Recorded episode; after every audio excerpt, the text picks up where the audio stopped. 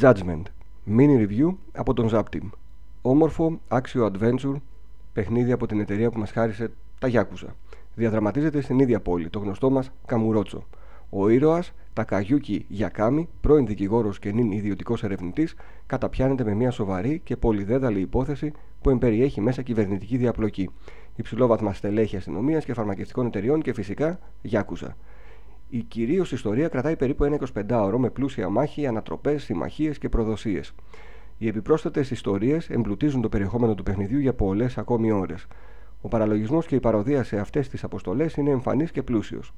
Κυνήγι ανώμαλων φετιχιστών, ντουμπλάρισμα ηθοποιών που υποδίονται βρικόλακες, έρευνα για ανακάλυψη γατιών και άλλα πολλά ακόμη που θα φέρουν γέλιο και θα χαλαρώσουν το παίχτη από τις μάχες.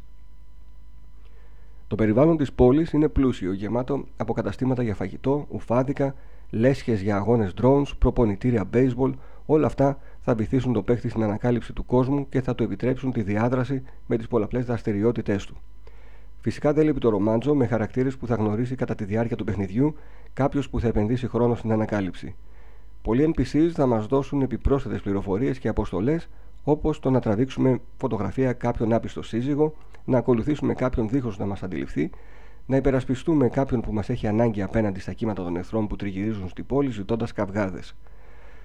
Εν κατακλείδη για τους λάτρες της ε, κλασικής σειράς Yakuza και του κύριου Καζούμα, το Judgment είναι ένα ικανοποιητικό παιχνίδι που θα μας χαρίσει κάποιες ώρες διασκέδασης στο οικείο Καμουρότσο.